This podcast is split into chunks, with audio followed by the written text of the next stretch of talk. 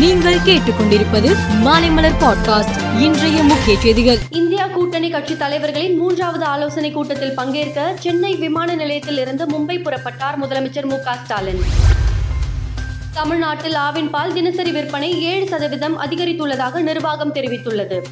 மேலும் இந்த ஆண்டு ஆகஸ்ட் மாதத்தில் பதினாறு புள்ளி ஒரு லட்சம் லிட்டர் பால் விற்பனை செய்யப்பட்டுள்ளதாக தெரிவித்துள்ளது. அதே வேளையில் பால் கொள்முதல் இருபத்தி நான்கு சதவீதம் குறைந்துள்ளதாக கூட்டுறவு பால் உற்பத்தியாளர் கூட்டமைப்பு கூறியுள்ளது.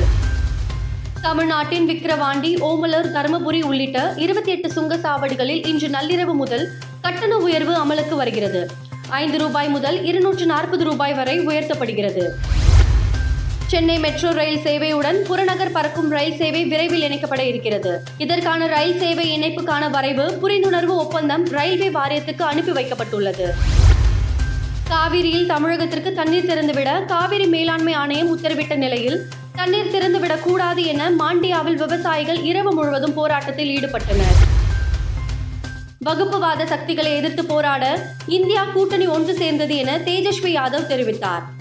மும்பையில் இன்றும் நாளையும் இந்தியா கூட்டணி கட்சித் தலைவர்களின் கூட்டம் நடைபெற இருக்கிறது. இதில் தேஜஸ்வி யாதவ் கலந்து கொள்கிறார். மத்திய ஆப்பிரிக்கா நாடான கேப்போனில் ராணுவம் ஆட்சியை பிடித்துள்ளது. கடந்த இரண்டாயிரத்தி பதினேழாம் ஆண்டிலிருந்து மேற்கு மற்றும் மத்திய ஆப்பிரிக்கா நாடுகளில் ஏற்படும் பத்தாவது ராணுவ ஆட்சி மாற்றம் இதுவாகும் என்பது குறிப்பிடத்தக்கது.